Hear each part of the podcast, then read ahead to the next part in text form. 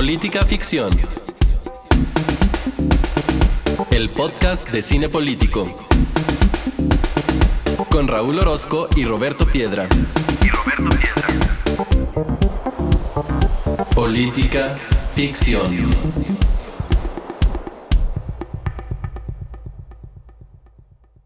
Bienvenidos al episodio 121 de Política Ficción, el podcast en el que semana a semana vemos una película y la platicamos con ustedes en clave política. Este episodio marca el inicio de nuestra sexta temporada. Llevan 5 temporadas que, con el favor de su atención, estamos haciendo este podcast. Y como desde hace 5 temporadas, hoy empezando la sexta, está aquí Roberto Piedra, que sobre esta piedra edificaré este podcast. ¿Cómo estás, Roberto? Eso le dijo Jesús a Pedro, ¿no? Exactamente, porque hoy vamos a hablar del sucesor de Pedro.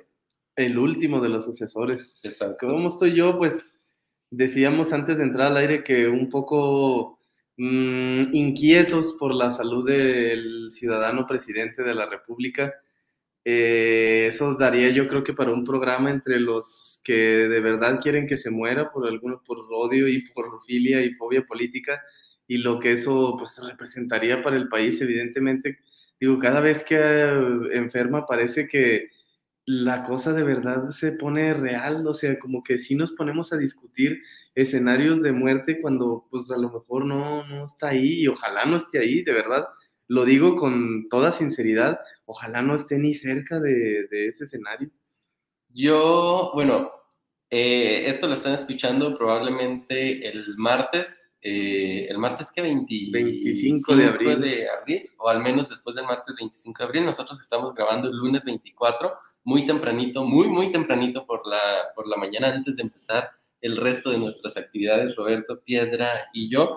Y le comentaba justo a Roberto eso de, oye, ayer no estaba tan preocupado en la tarde cuando se dio la noticia, porque el mundo de Twitter, el odio de Twitter, el odio en este país, pues hace que noticias que no son ciertas vuelen con mucha facilidad y con mucha irresponsabilidad también, y con mucho encono, que todas esas cosas se podrían discutir en otro momento, pero a esta hora de la mañana y con ciertas cosas que han pasado y otras que no han pasado, ya uno empieza a dudar y ponerse nervioso, porque, como bien dice Roberto, más allá de simpatías y a lo mejor distancias que uno pueda tener con algunas de las decisiones del presidente, incluso con su propia personalidad, hablando en términos estrictamente de la cosa pública, una sacudida de estas no es fácil. Una ausencia de un presidente por fallecimiento no es una cosa sencilla de superar, y creo que menos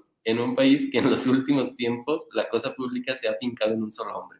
Sí, ojalá, la verdad, ojalá que el presidente esté bien. Ahorita quizá estamos diciendo porque no hay ninguna información al respecto y hay mucha especulación. A lo mejor ya para cuando ustedes lo escuchen, pues ya no hay nada, ¿no? Y sale y dice, estoy bien, quizá un poco ronco como las otras 2 veces que lo ha hecho. Ahorita estamos así porque no hay información y hay mucha especulación, pero ojalá que esté bien, así como bien está también el documental, ¿no? Bueno, no es documental. Pues yo la pondría así, justo ahí. ¿El documental? Sí, pero un documental con su propia estructura, un documental que tiene una estructura más de una reunión y de una conversación, pero dice lo que ese pecho quiere decir. Lo que el ronco pecho quiere decir, como que te vi que ibas a decir, ¿por qué no? Porque creo que más bien como tal es un programa de televisión, es un grupo de enfoque no sería. Sería quizá, pues parece un panel, una entrevista, en cierto modo, un grupo de discusión, quizá. Yo voy a ir en sentido contrario a eso que dices, porque entonces no podría estar aquí este... Ah, sí puede. Entonces es una película documental. ¿Sabes por qué? Porque nadie nos puede decir que no lo hagamos, güey. Porque somos amos y señores de este podcast. Es lo único, yo creo, que somos. Y no es cierto, porque a veces también somos rehenes del público. Sí, esclavos. Bueno, pero en efecto, hoy vimos, para este inicio de la sexta temporada de Política Ficción, el documental Amén, Francisco responde. Y como ustedes saben, generalmente iniciamos con un poco de contexto sobre la película que acabamos de ver, pero yo creo que en esta ocasión, antes de entrar al contexto de la película, conviene entrar brevemente al contexto de lo que significa la Iglesia Católica y el Papa en un sentido muy superficial, es decir, nada más como para tratar de definir qué es lo que es esto y por qué es la importancia entonces de que el Papa se reúna con estos jóvenes a platicar temas de actualidad. Y esto tiene que ver primero con el hecho de que la Iglesia Católica es la iglesia cristiana más numerosa del mundo, con casi 1.400 millones de fieles alrededor de este planeta. Según la tradición católica, esta iglesia fue fundada por nada más y nada menos que Jesus Christ, por Jesucristo, y actualmente la Iglesia Católica pues tiene su sede en Roma y al pastor de esta iglesia se le conoce como el Papa. Se considera también que la Iglesia Católica nada más y nada menos es la institución internacional más antigua del mundo, que tiene una organización, además tiene una organización jerárquica en la que el clero se divide en los obispos, presbíteros y diáconos. Ahora vayamos al asunto del Papa, porque el Papa, de acuerdo con la etimología griega, pues significa padre, obispo o sacerdote. Ya decíamos antes también que el Papa pues es el pastor de la Iglesia Católica y se le considera, como decíamos en tono de broma al inicio de este programa, que es el sucesor del apóstol Pedro. Además, el Papa es vicario de Cristo, que no es cualquier cosa, porque vicario significa hacer las veces de Cristo. Y además el Papa es el soberano del Estado Vaticano. Desde el siglo XII, el Papa se elige mediante cónclaves a través del Colegio Cardenalicio, que son quienes realizan esta decisión por voto secreto. Todos aquellos cardenales pueden votar siempre y cuando no superen los 80 años de edad, y lo hacen en un marco envidiable, Roberto Piedra, en la Capilla Sixtina, nada más ni nada menos. Y como ustedes saben, porque ya es parte de la cultura popular, pues es una fumata blanca la que anuncia cuando el Papa ha sido electo, y los papas permanecen en su cargo hasta su muerte, normalmente, porque con Benedicto no vimos esa situación. Específicamente, en los tiempos que nos traen y a los que nos invita el documental, el 13 de marzo de 2013, Jorge Mario Bergoglio, oriundo de Buenos Aires, fue elegido como el 266º, esto evidentemente lo estoy leyendo, y para los que fuimos a escuela pública, el número 266 es el orden que le corresponde. ¿Y el colegio también? El colegio, está difícil. Es el número ordinal que le corresponde al Papa actual, y es el 8º soberano del Estado Vaticano. Bergoglio decidió tomar el nombre de Francisco en honor a San Francisco de Asís, que se caracterizaba precisamente por su vocación de ayuda a los pobres y a los más humildes. Nadie había tomado ese nombre antes, por eso no es Francisco I, es Francisco a secas. Y el Papa actual forma parte de la Compañía de Jesús o de los jesuitas para los cuates o para los del ITESO aquí en Guadalajara. Y más importante aún, el dato que no se nos puede escapar es que es hincha de San Lorenzo del Almagro. Exactamente, yo sabía. Igual que Viggo Mortensen. Ah, ¿también? Sí. ¿Se habrán hecho algún partido junto alguna vez? No, lo dudo, pero creo que en la entrega del Oscar de Green Book, Viggo Mortensen se abrió el saco en la alfombra roja y traía los escudos de San Lorenzo de Almagro. Ah, qué chido. No recuerdo esa imagen, pero está chido. Pues Viggo y el Papa comparten esa afición junto con seguramente unos cuantos cientos de miles de argentinos apasionados por este deporte. Y Aragorn se aparece a Jesús, entonces ahí está otra similitud. Todo se une, todo se concatena. Ahora, ya que pusimos este contexto de qué es la Iglesia Católica, qué representa el cargo del Papa y específicamente algunos datos sobre el Papa Francisco, ahora sí vayamos al contexto del documental. Me parecía que era importante tener nada más esto en cuenta para poner las cosas en su justa dimensión. Porque la Iglesia Católica, y aquí ya estoy metiéndome a los temas del documental, con todo lo grande que es en la actualidad y lo que lo ha sido en la historia, hay un montón de cosas que le preceden tanto para bien como para mal.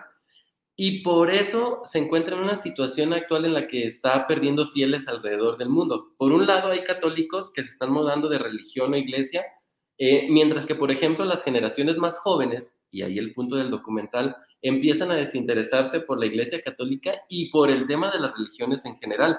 Este fenómeno ya tiene algunas décadas que lo empezamos a ver en Europa, pero ahora ha tocado base en otros rincones del mundo, como América Latina, que se consideraban, España misma, que se consideraban bastiones importantes para la Iglesia Católica, el mundo hispanoparlante, pues. Ahora bien, es por ello que el documental Amén, Francisco Responde se vuelve interesante. ¿Y de qué consta este documental? Pues esto es un ejercicio en el que 10 jóvenes de distintas partes del mundo, así nos lo anuncian, y sí es cierto, pero la verdad es que mayoritariamente son de distintas regiones de España, se sientan a conversar y a exponer sus inquietudes sobre la vida, sobre el mundo, sobre la religiosidad, frente al líder de la iglesia más importante y más poderosa del mundo occidental, que es la Iglesia Católica, en la actualidad y a lo largo de la historia. Entonces, en el documental lo que vemos es alternarse estos momentos en los que se está llevando a cabo el ejercicio de preguntas y respuestas con el Papa, con pequeñas viñetas que nos permiten conocer un poco más de los jóvenes que le están haciendo estas preguntas al Papa y nos ayudan a entender un poco sus motivaciones y qué es lo que hay detrás de sus inquietudes. De arranque, yo creo que lo que vemos es a un Papa que ya se encuentra un poco con una situación complicada de salud. El otro día me decía Roberto Piedra que incluso ahorita está un poco más delicado de lo que lo vimos en el documental, pero vemos a un hombre con un gran sentido del humor para hacer un puesto tan serio de Papa, y vemos también al Papa responder estas preguntas de manera muy interesante, porque me parece que el Papa se enfrenta a unas inquietudes propias de estos tiempos que estamos viviendo y que las tiene que equilibrar entre lo que él piensa de las respuestas, pero también tiene que defender una institución como es la institución católica. Entonces, aquí, y seguramente si han visto algunos pósters por la calle, en esta ciudad está llena, yo he visto muchas bardas con pósters, donde se dejan asomar algunas preguntas como dejarte ser feminista, me haría una mejor cristiana. Hay una chica que hace porno y que aborda temas sobre el sexo y la masturbación y las redes sociales. Hay una persona no binaria que le pregunta al Papa que si sabe qué es esta cosa. Y hay hasta un caso, digo, todos los casos son interesantes y todos los casos son muy humanos, pero me parece que hay uno muy sensible también, que es el de un caso de un joven que sufrió abuso sexual por parte de en un colegio del Opus Dei. Entonces, este es el marco de un ejercicio que me parece muy interesante, Roberto, y antes de pasar a las preguntas, que hoy las dividí en dos partes, ahorita te voy a decir cuáles son, me gustaría saber tu opinión sobre este ejercicio y cómo te la pasaste con Amén, Francisco Responde. No, bien, creo que es una buena pieza, vamos a llamarle a eso, que no supe cómo llamarle. Mira, no sé si mencionaste, creo que no, que es de la dirección y la producción está a cargo de Jordi Évole. Y pues Jordi Évole nos tiene acostumbrados a que le saca agua a las piedras. Es alguien que es un entrevistador sobresaliente. Nuevamente la piedra como referencia. Nuevamente la piedra como referencia. Es un entrevistador sobresaliente. Entrevista a figuras públicas desde hace pues ya varios años. Está, me parece que en la cadena Antena 3, en España, y por ejemplo a él le debemos, obviamente, cosas importantes. Esto que voy a decir, pues es una nimiedad, pero nomás por hacer la mención, es quien le sacó a Messi que va para la MLS. Así como que no quiere la cosa y trayéndolo para acá, y ¡ay, que te guste! Y de repente Messi dice, no, yo quiero vivir y jugar en Estados Unidos. ¡Ching! Sí, entonces... No, la verdad es que Jordi Évole pues es un muy buen entrevistador, y el formato del ejercicio me pareció muy interesante. El simple hecho de tener a Francisco ahí sentado con un grupo de jóvenes tan heterogéneo, creo que además la selección de los personajes, de los jóvenes que están ahí, pues es muy adecuada, porque de verdad es un grupo completamente heterogéneo. Estamos hablando de una persona no binaria, como dices tú, una persona que era monja, pero pues ante el abuso y la violencia que sufrió en un convento, pues lo abandonó y ahora no cree. Que ese diálogo y lo que dice el Papa al respecto es de mis favoritos. Incluso es quizás el más alejado de los temas de política ficción, pero me parece uno muy humano. Ahí para cuando lo vean, o si ya lo vieron, presten atención a esa chica. Sí, porque es algo muy personal. También hay una persona que, como dices tú, se dedica a hacer contenido sexual en internet. Una que es una chava pues completamente fiel a la Iglesia Católica y a las buenas costumbres. Se llevó su estrellita, con el Papa. Cañón, pero pues estaba buscando validación más que nada, ¿no? Pues tenía enfrente al Papa, y si eres así de católica, apostólica y romana, pues teniendo al Papa, obviamente. Creo que con ella resulta válida la frase, resultó más papista que el Papa. Ella sí es más papista que el Papa, porque el Papa matizaba, el Papa abría caminos y pues no juzgaba, además. No juzgaba, concedía, y esta nada. Esta atacó a todos y cada uno de los participantes del ejercicio, y yo decía, María, bueno, esta... ¿se llamaba? ¿María? Sí. No, hombre, pues nada misericordiosa la María. No, era recia. Pero sí, eso es mi opinión del ejercicio. En una escala de 10, pues es difícil compararla porque no vemos muchas cosas de ese tipo, pero quizá un 7.5. Oye, ¿y qué personaje es Francisco, no? Sí. O sea, yo... bueno, yo creo que podemos mencionar algunas cosas aquí, sí, porque se trata de eso el tema. Yo no soy católico, yo soy bautista, e incluso como una persona alejada del tema, este hombre es un hombre con el que se nota que puedes conversar, es un hombre que se nota que es plural, y es un hombre que, como yo decía al inicio de la conversación, tiene un gran sentido del humor. Yo pensaba, uy, qué envidia, y digo, joven ya lo soy, porque ya pasé los 30 años desde hace un ratito, pero qué envidia haber podido tener la oportunidad de sentarte con el Papa a secas, sea quien sea, sí, pero con este en particular. Sí, porque es que por un lado está la magnitud del personaje y de la investidura, pero detrás de esa investidura se siente una persona común y corriente, como creo al menos yo, no sentía, por ejemplo, con Benedicto. Ajá. Es decir, a Benedicto sí lo sentía, yo como fiel católico, sí lo sentía con un aura de verdad de vicario de Cristo.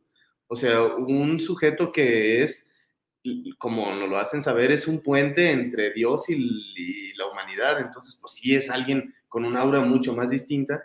Y Francisco se siente alguien mucho más humano, más cercano, un hombre como cualquiera. Obviamente no es como cualquiera porque es el Papa, pero como que detrás de eso hay un cuate con sensibilidad. Lo que más me gustó, creo que tiene mucha conciencia social, mucha conciencia de clase, de raza, es decir, es alguien a quien le duelen, se ve que realmente le duelen los problemas y que entiende muchas otras maneras de vivir y de pensar que no es la suya.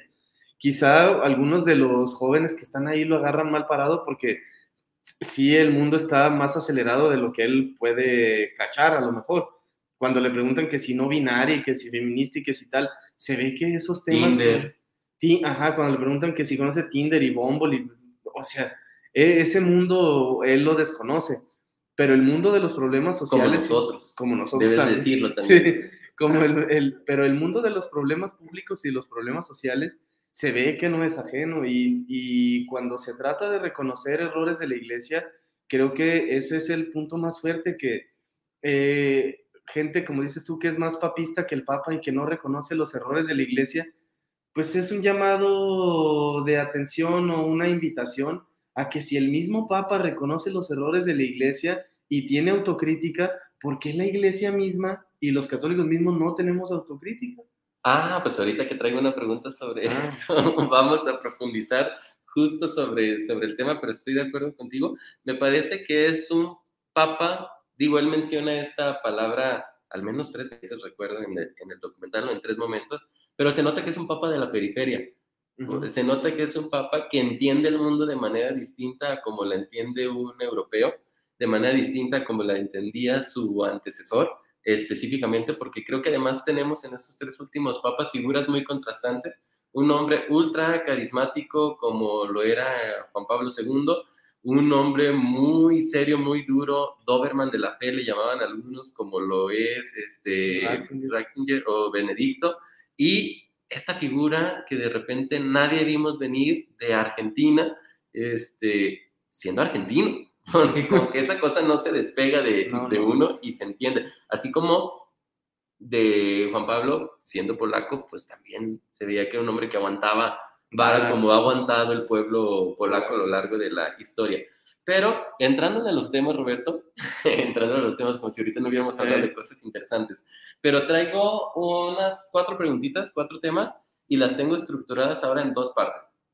Tengo 2 primeras preguntas que les voy a llamar como estructurales, y otras 2 que llevamos directo al tema del documental. Y vamos a empezar con esta primera pregunta a bote pronto, y es, ¿por qué la religión Piedra, si es algo tan vinculado a las creencias personales, siendo las creencias religiosas algo tan íntimo, es necesario que se aborde desde el enfoque de lo público, como lo hace el documental y como lo hacemos con los temas que nosotros traemos aquí en Política Ficción? Pues mira, no sé, es que es la cuestión central de la fundación de los estados modernos, que es la laicidad. Es decir, se supone que estamos en estados laicos, pero de estados laicos pues no tenemos nada. Observado desde lo más simple, como los días en los que casualmente tenemos vacaciones y nos inventamos los eufemismos de que es día de cualquier otra cosa para no poder decir que es el aquí, que no trabajamos el día 12 de octubre, que es día de la Virgen de Zapopan, pero pues decimos que es por el día de la raza, ¿no? Aquí en Guadalajara. Aquí en Guadalajara, sí, exactamente. En las vacaciones de Semana Santa y de Pascua, pues son las vacaciones de primavera, ¿no? La Navidad, pues es día de invierno, o sea, evidentemente somos un estado con una carga importante de religión y de la religión católica, pero el Papa insiste en el documental en algo muy interesante y muy importante, que es, a ver, tenemos que regirnos por la ciencia, y esa es una invitación que yo no pensé escuchar de él. Desde luego los jesuitas pues se distinguen, o al menos tienen la bandera de ser la cara científica de la iglesia. Es decir, sí somos creyentes, pero pues ahora sí, como dijo aquel, soy amigo de Platón, pero soy más amigo de la verdad.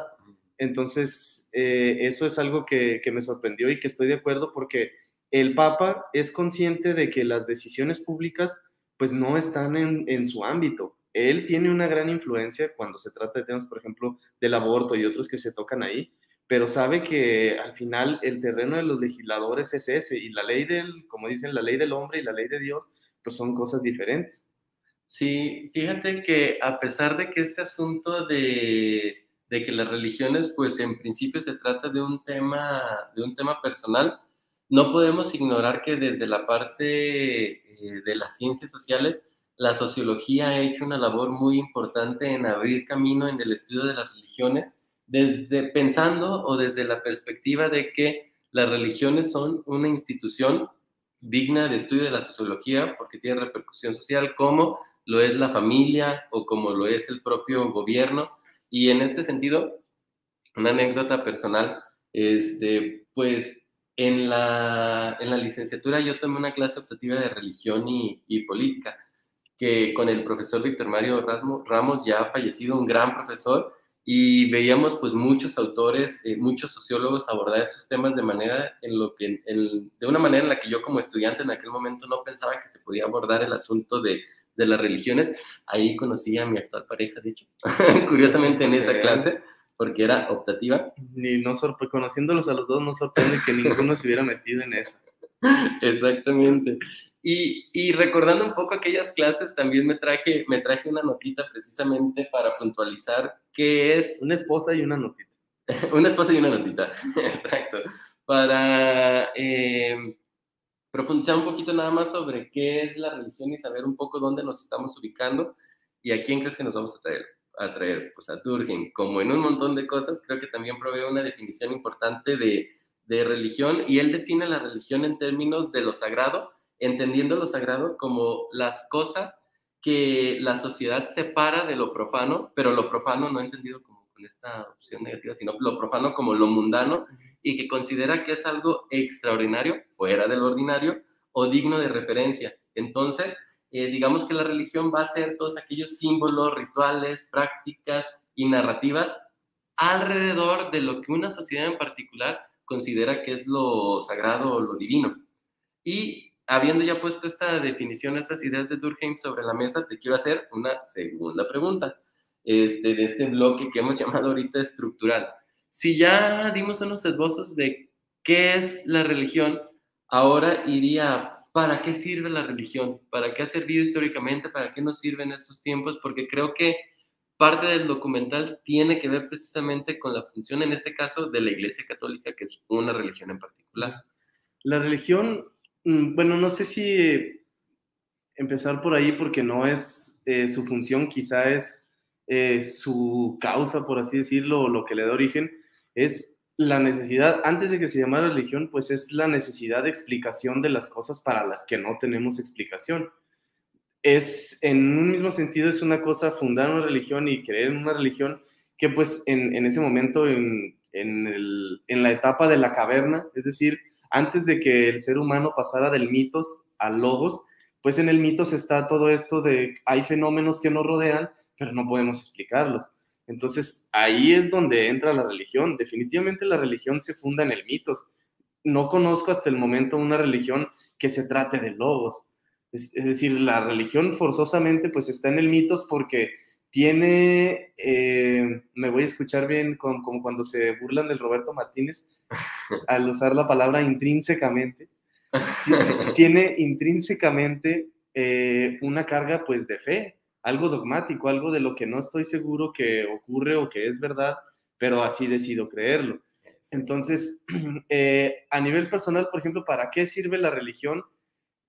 Creo que es una manera que tenemos muchos, miles de millones de seres humanos de estar conectados con algo que consideramos superior, porque al menos esa estructura de pensamiento creo que nos es útil en sentido de que nos sabemos vulnerables, nos sabemos mortales, nos sabemos frágiles, débiles, entonces allá afuera hay algo que en algún sentido determina algunas cosas por mí, es decir que hay una razón de ser, hay un algo al final de mi camino terrenal, hay algo que puso gente en mi camino, hay algo que me puso aquí, hay algo a quien rendirle cuentas, es decir, es una manera quizá que tenemos muchos de mantenernos con los pies en la tierra y también pues formar parte de una comunidad, porque eso es la religión. Pero para practicar una religión generalmente tienes que ser parte de una iglesia o de una comunidad. Entonces ahí la función que han tenido las iglesias, ya no la religión como concepto abstracto, sino las iglesias como instituciones, depende de cada una, pues ha sido enorme. Yo soy de la idea de no crucificar a las iglesias por los errores que han hecho porque han tenido aciertos.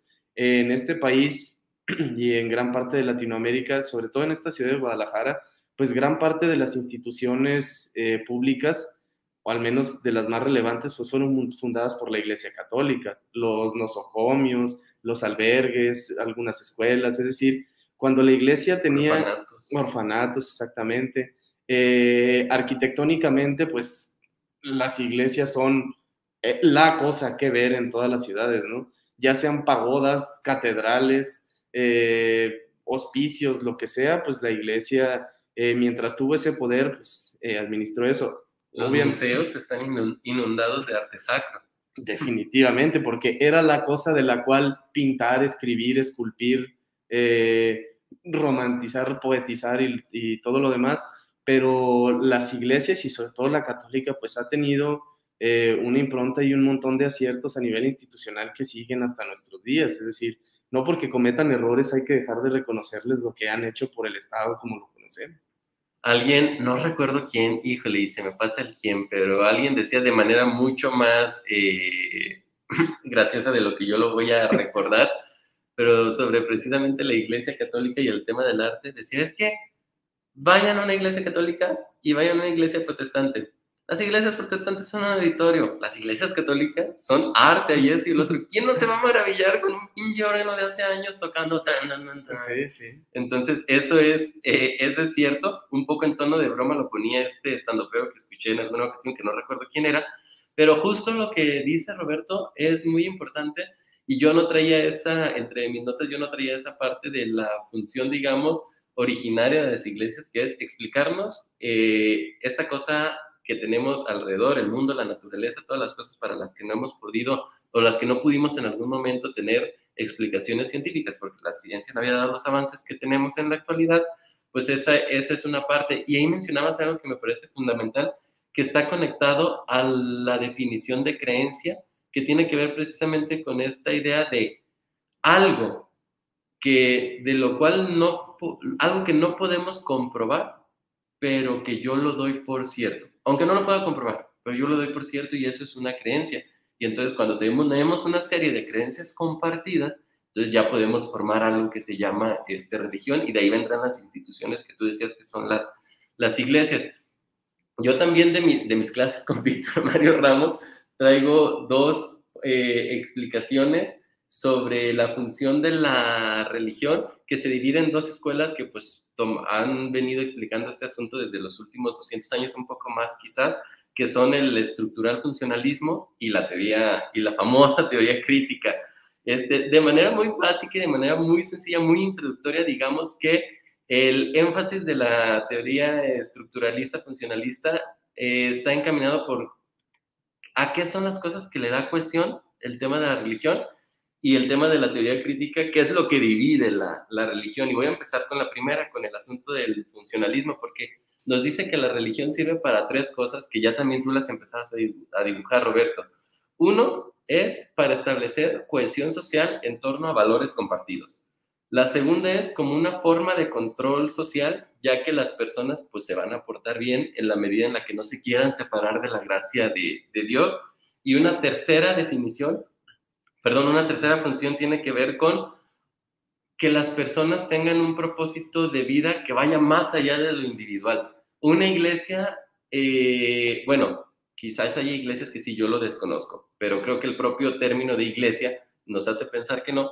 Una iglesia tiene que ver también con lo colectivo, es decir, es algo más allá que te supera porque hay valores compartidos, y generalmente todas las iglesias tienen una misión que tiene que ver con el otro, con ayudar al otro, con ayudar al que menos tiene. Entonces, esas digamos que son las tres funciones de acuerdo al estructural funcionalismo, pero la teoría crítica, encabezada también en estos temas por Carlos Marx, quien decía que la iglesia es el opio del pueblo, también tiene algo que decir al respecto. Y lo que dice es que las religiones tienen la función de dividirnos socialmente y de fortalecer a las élites a costa de los que menos tienen. Y a lo mejor esto ahorita nos parece un poco disonante, lejano, pero si nos vamos un poco más atrás, cuando pues, las monarquías rifaban en el mundo, Marx lo que decía es, además, las religiones sirven para obstaculizar la revolución. Y claro, tenía sentido, porque si entonces estamos hablando que las monarquías, su base es que el mandato es divino, que el rey está ahí porque el rey fue elegido por Dios, pues nadie quiere ir en contra de la voluntad de Dios, y por eso Marx decía, no, la religión es un freno para la revolución. Y pues no sé si algo más sobre esta parte, Roberto, sino para ya que presentamos algunas bases, irnos directito al documental. Es que cuando se habla, siempre se cita esa onda de que la religión es el opio del pueblo, del opio de las masas, como que utilizan las dos cosas, el opio del pueblo, el opio de las masas. Pues se simplifica o se reduce algo sumamente complejo a algo que repetimos como mantra y que tratamos de que explique cosas que no explica, la verdad. Entonces, sobre eso, efectivamente, el Papa y cualquier otro tipo de las figuras, pues tiene un aura de divinidad, pero que estoy de acuerdo en que ya no se respete como se respetaba antes. De modo que ellos son enviados de algún Dios, pues eso lo creemos algunos o lo creen otros, etcétera. Pero a fin de cuentas, al final del día rinden cuentas igual que cualquier otro ser humano por los actos civiles que hacen. De modo que el Dalai Lama el otro día que besó en la boca a un niño y que le pedía que le chupara la lengua. Yo pues, ni he querido ver el video. Pues lo impactante nada más que suena es la idea. Es algo sumamente desagradable, completamente inadmisible. Entonces, si el Dalai Lama, que por mucha gente lo podrá respetar y podrá ser un líder espiritual y podrá ver, creeremos que como cuando vimos aquel documental de China y Corea del Norte, que nació en un monte divino y bajó a nomás a conocernos, pues tendrá lo que sea, pero aquí, ante los demás, no puedes pedirle a un niño que te bese la boca y te chupe la lengua, güey. Así de sencillo, aunque se hace el Dalai Lama. Afortunadamente, ese tipo de divinidad, pues, mucha gente no se la cree, y eso lo veo completamente positivo. Claro que tu aura de divinidad no te da licencia de hacer ese tipo de cosas, güey. Me voy a ir, fíjate, no pensaba porque no lo traía en la conversación, pero ahorita que sacaste este tema, está como respetando lo que se puede respetar, porque en el tema de las religiones, como, a ver, empecemos también por decir que es un derecho humano la libertad de creencia. Yo puedo creer en lo que yo quiera, en tanto mis creencias no se interpongan con las otras libertades que también existen. Entonces, por ejemplo, tema luz del mundo. Respeto las creencias del asunto de la luz del mundo, como respetaría cualquier otra iglesia, cualquier otra religión, pero de repente me toca pasar por aquellos rumbos, ahora que voy más para allá a visitar a mi familia, y sabemos el caso tan importante que cae sobre la figura de su líder, que es Nazón, y hay un montón de casas, bardas, mantas que dicen inocente, volverá, etcétera, como no siendo conscientes de ese tipo de situaciones que tú celebrabas, por ejemplo, con el caso del Dalai Lama. Bueno, qué bueno que lo podamos ver a los ojos del mundo y que podamos indignarnos por esas situaciones. Pero a veces la fe nos lleva a un punto tal que situaciones que son probadas por la justicia, que hay evidencias, que hay testimonio, la rechazamos porque es más importante para mí pensar que este hombre, como vicario de Dios, no se equivoca. Uh-huh. Y sí se equivoca. Sí se equivocó terriblemente. Pasemos entonces, Roberto, a otro par de preguntitas que tengo por ahí, porque en el documental pues hay varias voces representadas por los jóvenes. Ya decías tú, en efecto, que es un grupo muy heterogéneo, y heterogéneas son también las preguntas y las inquietudes con las que cada uno de ellos llegaron, con temas relacionados con la Iglesia Católica, y que ellos consideran que la Iglesia Católica como institución se ha quedado atrás de estos tiempos. Temas que tienen que ver con género fluido, con aborto, con diversidad sexual, entre otros. El Papa me parece que otorga respuestas inteligentes todas y que van en dos sentidos con relación a esos temas. Primero, el respeto por el otro. El Papa es muy enfático en todas sus respuestas, de manera explícita o implícita, en respetar al otro, en respetar incluso a las formas de vida de los chicos que le están haciendo estas preguntas. Y esa es como una primera cara de la moneda de sus respuestas. Hay una segunda cara de esa moneda, que en algunos casos es más evidente que en otra, que tiene que ver con este asunto de que, bueno, el Papa va a defender la doctrina de la Iglesia Católica. Uh-huh. Tiene que hacerlo. Entonces, bueno, no sé si tiene que hacerlo ahorita, también no, es parte de lo que te quiero preguntar. Y a mí me parece que lo hace de manera muy inteligente, siempre como un equilibrista, cuidando que, digamos, estas dos vertientes de sus respuestas no rivalicen entre sí. Puede ser empático y también defender con firmeza las posturas de su iglesia. Y por eso es que te quiero preguntar, Roberto, si en este contexto que está detrás del documental, ¿debe la iglesia adaptarse a los tiempos que vivimos? ¿Y por qué y para qué, en todo caso? Pues él mismo reconoce que se está adaptando y que él mismo ha hecho cosas porque se adapte.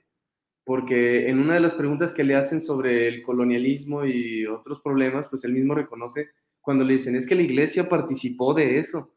Y dice, pues sí, efectivamente participó de eso cuando en ese momento era el que estaba haciendo el mundo. Como cuando, pues hemos insistido un montón de veces aquí en este programa, que no se juzgan los hechos pasados con valores presentes. De modo que no podemos cancelar a George Washington porque tenía esclavos en la época en la que se tenía esclavos y era legal tener esclavos, ¿no? Entonces, quisiéramos que no hubiera existido esa época, seguramente, con valores presentes, uh-huh. Pero no puedes juzgar la cosa pasada con el valor presente. Entonces, en ese sentido, el Papa insiste mucho en que sí, la Iglesia participó del colonialismo, del extractivismo, del imperialismo, de la esclavitud, de un montón de cosas terribles e indeseables, pero que en ese momento era la etapa de la raza humana, ¿no? Ahora creo que, pues igual que cualquiera o cualquier otra institución, si no se modifica, pues está condenada a morir en cierto sentido, no una muerte total y absoluta, quizás si tú quieres, pero sí paulatina en sentido de que la iglesia de lo que se nutre es de fieles, y si pierde fieles, pues pierde fuerza, pierde lo que es. Como cualquier organización, ¿eh? Porque luego le achacan a las organizaciones o a las instituciones religiosas esta onda de ir a buscar adeptos. Todas las instituciones lo hacen de una manera distinta, claro, pero todas lo hacen, si no, no sobrevivirían. Sí, claro, o sea, claro que los testigos de Jehová, si quieres tú la pesca de fieles, pues es más molesta que la de otras religiones. Está cariño, un domingo en la mañana. Pues sí, oiga, ¿tiene un tiempo para hablar de nuestro Señor y Salvador Jesucristo? Pues no, pues no tengo, la verdad. O sí tengo, pero no para eso. O no ahorita que me estoy deslagañando. Exactamente, que se me va a quemar mi huevito, o se me va a enfriar el menudo. Pero sí, creo que también no hay cosas en las que no veo cómo vaya a cambiar. Y el Papa mismo se muestra inflexible en las cosas en las que él sabe que la institución que él representa va a ser inflexible. Si esta chava quiere insistir en que ella es feminista y es católica y es abortista al mismo tiempo que es católica, apostólica y romana, pues el Papa no la saca de la iglesia. Y no le dice ahí, no, mija, es un oxímoron. Católico abortista es un oxímoron. Para la Iglesia Católica el Papa nos deja saber que es un oxímoron. No puede ser católico abortista. Al menos en la iglesia que yo conduzco, eso no existe. Entonces, a las personas que quieren decir, a ver, pues yo quiero seguir siendo parte de la Iglesia Católica, quiero seguir la vida y ejemplo de Jesucristo, el Jesucristo católico, pero también creo que la mujer debe tener libertad de decidir sobre su cuerpo y sobre su maternidad. Y la iglesia te dice, pues no. Entonces, ¿qué camino le dejas a esa persona? Pues yo ya no sé qué sea. Entonces, si no puedo ser católico, si creo en esto, pues ya no sé qué es. Y si quieren, excomúlguenme. Si quieren, ya no me dejen entrar a misa, pues ya me da igual. Entonces, es lo mismo que le pasa a la chava que le dice, yo tenía hábito. Yo era monja en mi país, pero pues abusaron de mí y tal, y yo ya no creo en la iglesia. Y el Papa es muy, como dices tú, muy sagaz. Creo que ella se llamaba Lucía de Perú, creo. Creo que sí. Es muy sagaz y muy prudente con sus respuestas. Y en todos los casos en los que lo confrontan, pues él reconoce que la iglesia que él dirige está llena de corrupción. Así lo dice. Cuando tú hablas con católicos de a pie, sin capacidad ni el mínimo ápice de autocrítica, en el que la iglesia es este monolito que ha existido siempre y siempre va a existir porque es todopoderoso y porque es un leviatán hecho de 1.500 millones de personas, pues no, el Papa te lo demuestra como una institución imperfecta y que con todas sus letras dice está llena de corrupción y está llena de infiltrados de Satanás y está lleno de gente mala que no quiere el bien de la iglesia. Entonces, pues eso de lo que te está hablando es de que reconoce los problemas que tiene la iglesia, pero que por el hecho de querer más adeptos o de querer volver a traer a todos esos jóvenes a la mies y a todas esas ovejitas perdidas, traerlas otra vez al rebaño, no por eso va a ser pro aborto, no por eso va a ver con buenos ojos el divorcio y la pornografía y todas las cosas con las que siempre se ha pronunciado en contra. Porque pues para eso existen otras iglesias también, o el ateísmo o el agnosticismo, es decir, no hay cosas en las que no creo que vaya a cambiar la iglesia y tampoco le pediría que las cambiara, porque todas las iglesias pues creen que tener la razón, sobre todo esta, creen tener la razón sobre los aspectos y quienes creen en ese tipo de cosas y quienes tienen ese posicionamiento pues van a tener las puertas abiertas y cuando veas como esta chava que no, al parecer no puede ser feminista, y pro aborto, pues no va a estar, y ya, y no está, y ya, ni modo. Sí, fíjate que con este asunto, cuando lo vemos desde el presente, y con esta pérdida masiva de fieles que está teniendo la Iglesia Católica en la actualidad, pensamos que el asunto de su crisis es un asunto nuevo, y la verdad es que a veces nos falta como perspectiva histórica para ver que la Iglesia Católica lleva literalmente siglos en crisis, y la primera fuerte fue, y me gusta esta unión de ideas, la primera fuerte fue con el descubrimiento de América. O sea, me estoy yendo muy allá, pero si la Iglesia Católica en su momento se había erigido como el intérprete o la única intérprete, por ejemplo, de la Biblia, cuando nos encontramos con América y vemos que, ah, caray, le doy vuelta a las páginas y de nada de eso me habla la Biblia, entonces empieza a entrar en una primera crisis por decir, pues parece que este libro no nos explica todo, y si fue un libro inspirado por Dios, pues entonces, ¿dónde está este otro territorio que estamos conociendo recientemente? Y a esa crisis le viene una segunda crisis que es posterior, viene poquito después, que es la de la imprenta. Con el asunto de la imprenta y que la impresión de las primeras Biblias, pues lo que se hace también es quitarle como ese espacio a la Iglesia Católica de la única intérprete de la Biblia, porque entonces ahora, y esto es toda la revolución que arma Lutero, tiene que ver, pues cada una de las personas puede acercarse individualmente a la Biblia y por lo tanto a Dios. Ya no necesitamos a una intermediaria como la Iglesia Católica. Y todo eso ha venido erosionando a lo largo de los siglos de manera muy lenta, porque como bien decías tú, no es que la Iglesia Católica vaya a desaparecer pasado mañana. Con 1.400 millones de fieles alrededor del mundo, si eso sucede, van a tardar nuevamente siglos para que lleguemos a ese punto. Pero lo que quisiera decir también al respecto, ahora sí, como un poco en defensa de esta pregunta que yo hacía al inicio, y que se entienda que yo no tengo ningún interés en defender a la Iglesia Católica, estoy lejos de la misma, pero creo que hay algo que no nos podemos reparar cuando pensamos si la Iglesia debe de adaptarse a los nuevos tiempos, porque mi respuesta realmente es que no lo sé, porque si quieres tocar los valores doctrinales de una iglesia, cualquiera que sea, entonces ya no estamos hablando de la misma iglesia, que son estos temas sobre los que tú decías que el Papa no puede cambiar su postura, y no la puede cambiar porque está sentada en bases doctrinales que definen la esencia de esta religión, de este conjunto de creencias. Ahora bien, no perdamos de vista que la Iglesia Católica es una institución que tiene más de 2000 años. Por supuesto que va a ser anacrónica, pero me parece que el Papa Francisco, en esta intervención, en este documental que vimos, y en muchas intervenciones que después tienen como mucha salida pública, porque a algunos les parecen escandalosas, me parece que ha hecho un buen papel reformador, dirían algunos, porque se ha centrado, me parece a mí, que en algunos de sus discursos y en esta entrevista se ha centrado en los dos mandatos más importantes que Jesucristo dejó a su iglesia, que dijo, ustedes ya conocen los 10 mandamientos, pero pues esos 10 mandamientos eran otros tiempos, antes de irme aquí les dejo 2 nuevos, y nada más son, amar a Dios sobre todas las cosas, y amar a tu prójimo como a ti mismo, rechazar al diferente, rechazar a la persona no binaria, rechazar al homosexual, rechazar a una mujer que abortó, rechazar a todas estas personas de las cuales se menciona en la entrevista,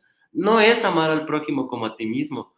Entonces me parece que en eso hace mucho hincapié el Papa, con esta visión, como bien dice él, desde la periferia, porque se nos olvida también que en muchas cosas de las religiones, y en específico de la Iglesia Católica, que es de la que estamos hablando, muchos rituales, muchas prácticas, ni siquiera están tan centradas en la base, en este mandamiento que es, ama al güey que tienes al lado, recíbelo, dale compañía, dale amor, entiéndelo, ponte en su lugar, ponte en sus zapatos, etcétera.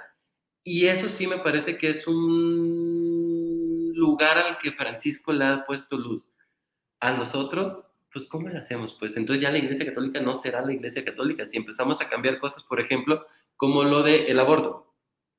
El Papa explica, toma elementos de la ciencia, y más allá de eso habrá gente que acepte la respuesta del Papa o no, pero el Papa explica, es que la vida empieza desde la concepción, porque esa es la concepción en el imaginario católico, y él lo explica, dice, desde que este grupo de células tiene no sé qué, ya hay un ADN perfectamente articulado. Para la Iglesia Católica, ese es el inicio de la vida.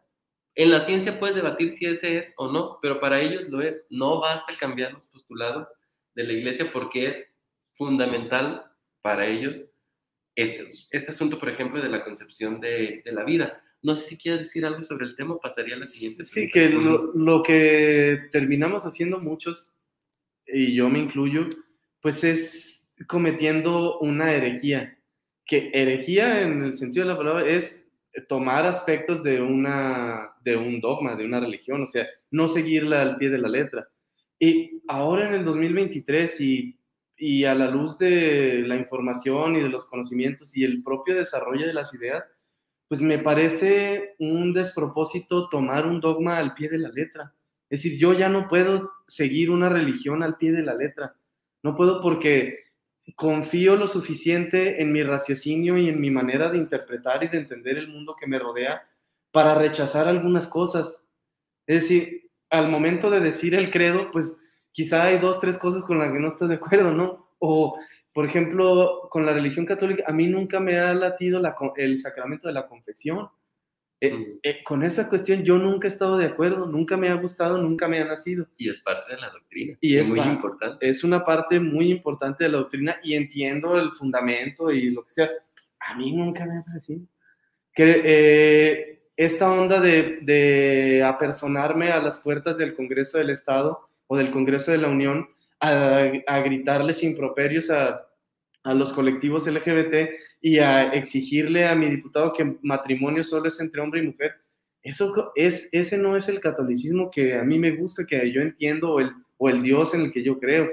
Y no nomás es con la religión, con la manera de entender a Dios mismo.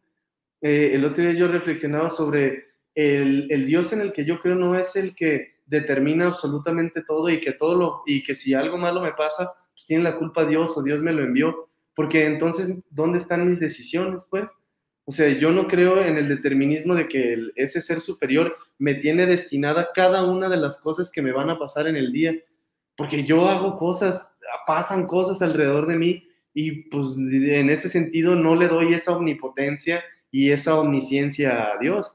Entonces, te digo, así como yo, hay muchos y en el documental, pues, muchos jóvenes eso tratan de comunicar de una manera o de otra. Es decir, yo no puedo seguir este dogma de fe porque pienso otra cosa. Es decir, pues, y también se trata de pensar, no de seguir dogmas, porque pues si no, literalmente eres eso, que en la religión es metafórico lo de ser una ovejita, pero es metafórico, pero ya como ser humano que se desarrolla en una sociedad moderna, pues no eres una ovejita, pues también eres pensante. Porque 2 cosas quiero decir con relación a los temas que abordaste, porque una con el tema de los matrimonios de personas del mismo sexo, por ejemplo. Ok, a lo mejor tu doctrina religiosa no te permite llamarle a esa unión matrimonio. No tengo problema en que no le llames matrimonio. Uh-huh.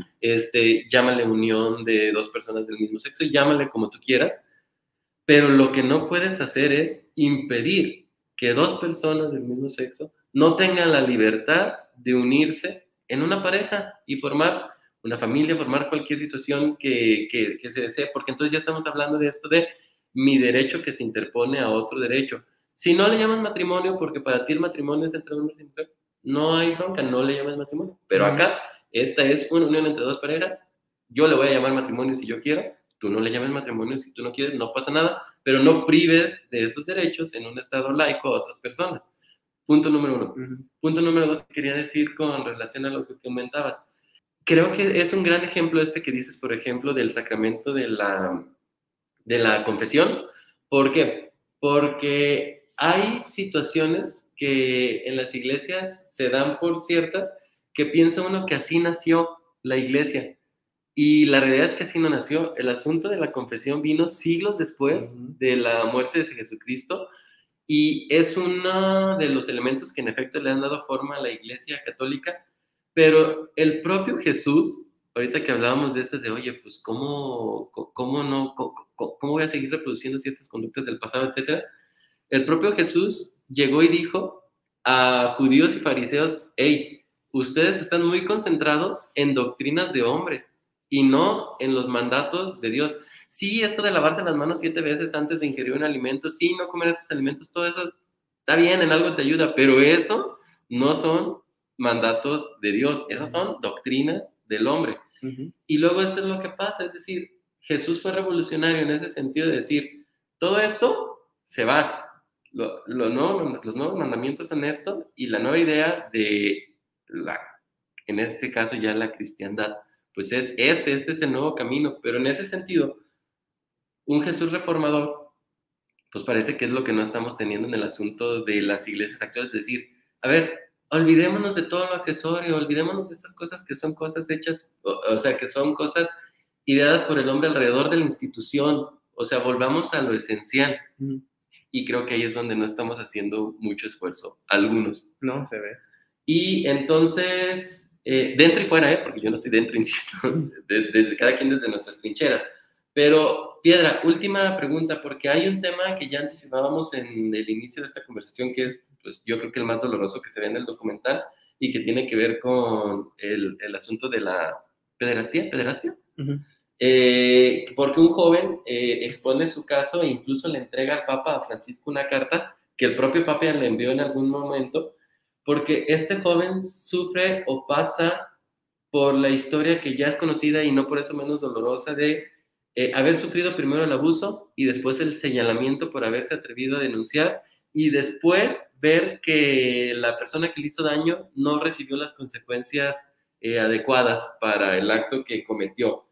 Y este tema de los miembros de la iglesia que entran en este asunto de la pederastia, pues ha sido un tema que ha perseguido a la iglesia católica durante mucho tiempo. Y yo te quiero preguntar si a la luz de la entrevista que vimos, Roberto, como estudioso de la cosa pública, quizás también como católico, ¿cómo te deja lo que la iglesia ha venido haciendo alrededor de este problema? Y porque venimos como de un estado de las cosas en el que estábamos acostumbrados a meter esas cosas debajo de la alfombra, la basurita debajo de la alfombra. Uh-huh. Y parece ser, y es por eso que te lo pregunto, que ahora sí hay como un esfuerzo de ponerle luz a eso. ¿Cómo ves este tema a la luz del documental? Creo que una persona uno de los jóvenes, no me acuerdo quién específicamente, pero es muy enfático y la verdad tiene muchos huevos y le dice al papá, es que ustedes no están haciendo lo suficiente. Y creo que de verdad no se está haciendo lo suficiente y nunca se hizo lo suficiente. El Papa evidentemente pues defiende que mira, hemos hecho esto y hemos creado esto, y o sea, que sí ha habido atención, pero de que no es suficiente, claro que no es suficiente. Y no nada más es en América Latina y en países, porque eso también se acusa mucho, que es como si fuera endémico de una región, es decir, que solo ciertas congregaciones y de ciertos países, como diciendo... Porque el Papa, esa es una carta que juega varias veces y en algunas veces que la usa, eso definitivamente no es un argumento. Cuando le dicen, oiga, en la Iglesia Católica está pasando esto. Sí, pero pasa en todos lados. Oiga, la Iglesia es corrupta. Sí, pero es que en todos lados hay corrupción. Oiga, que la Iglesia es violenta. Sí, pero en todos lados hay violencia. O sea, como decir, bueno, la Iglesia pues es parte de una sociedad y los males que tiene una sociedad también los tiene la Iglesia. Pues sí, pero tú no eres responsable de la sociedad, eres responsable de tu Iglesia. Y eso de la parte de que es endémica, pues ahí está, hace poco el informe más reciente dice que en la arquidiócesis de Baltimore, en Maryland, durante los últimos 80 años, 150 sacerdotes comprobadamente abusaron de más de 600 menores. 150 sacerdotes de más de 600 menores. Güey, esa es toda una estructura de abuso que duró más de 80 años.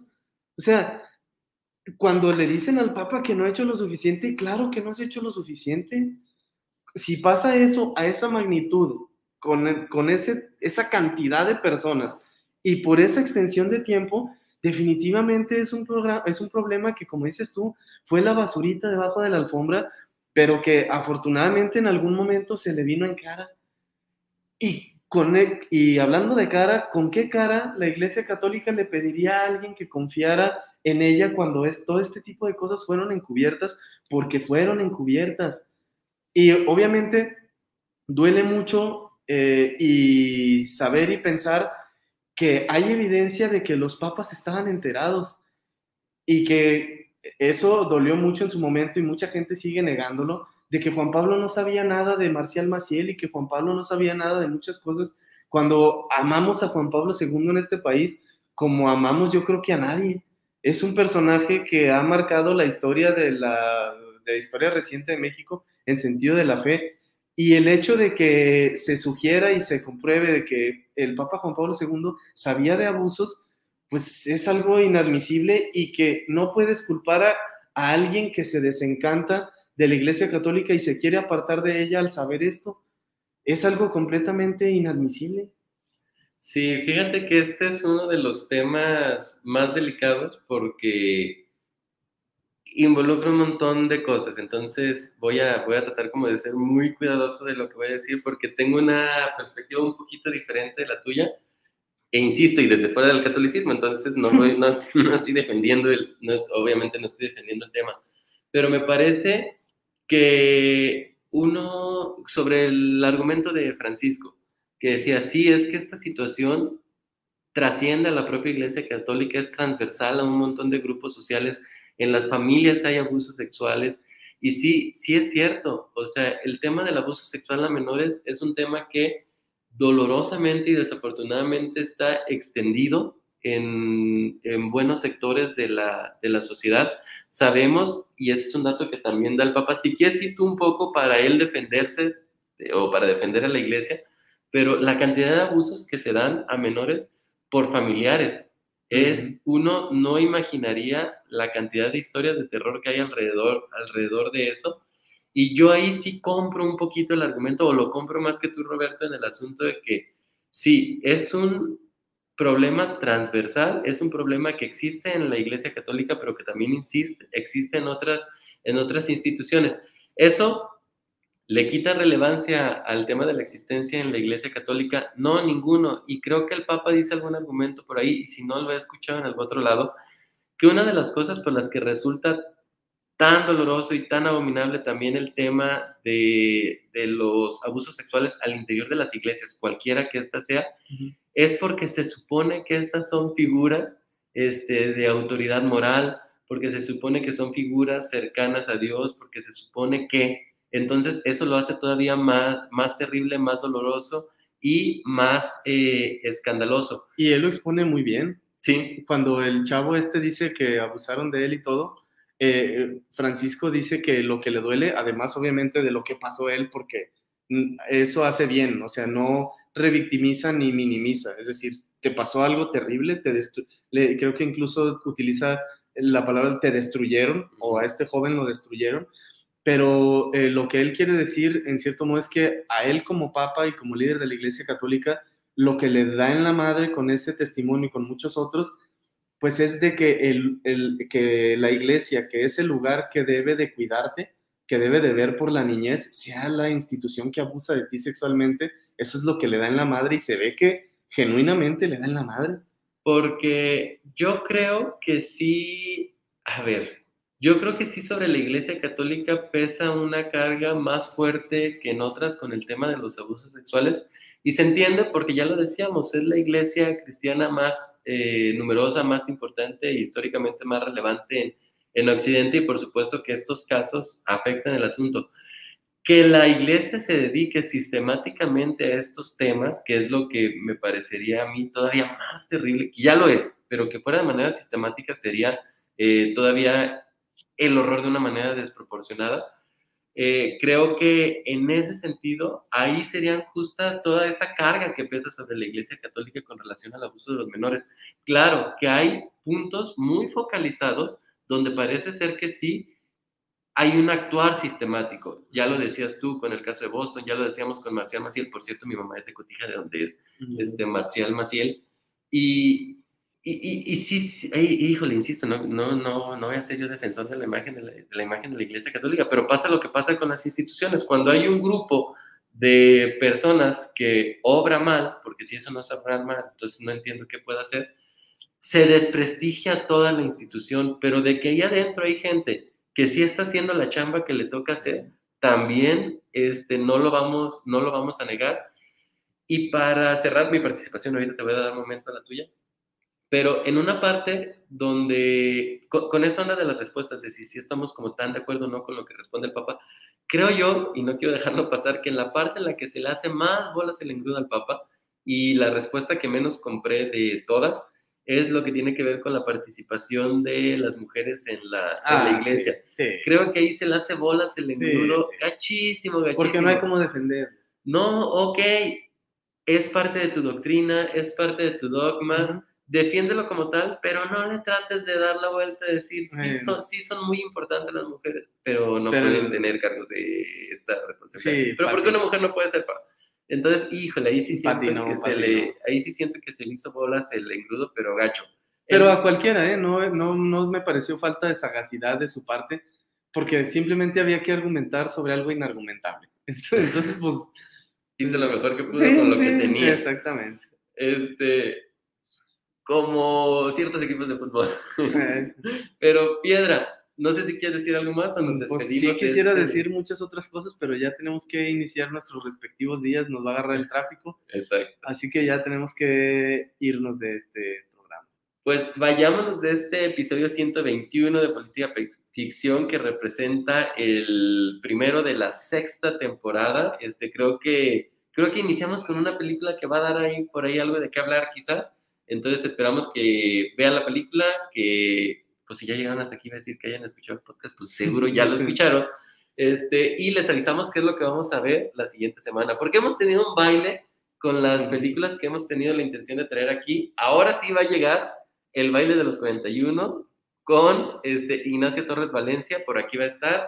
Y eso es todo lo que yo tengo que decir hoy, Piedra. Yo lo que tengo que decir es que el buen Raúl sigue siendo @Raúl. Yo soy @rpiedra5. Y los excomulgados somos @pficcionpodcast. Y esto fue el episodio 121 de Política Ficción. Nosotros nos vemos la próxima. Vayamos en paz, que esta misa ha terminado. Me iba a decir amén. Yo no supe si decir amén o adiós. Pues amén. Amén. Y adiós también. Política Ficción. El podcast de cine político. Con Raúl Orozco y Roberto Piedra. Política Ficción.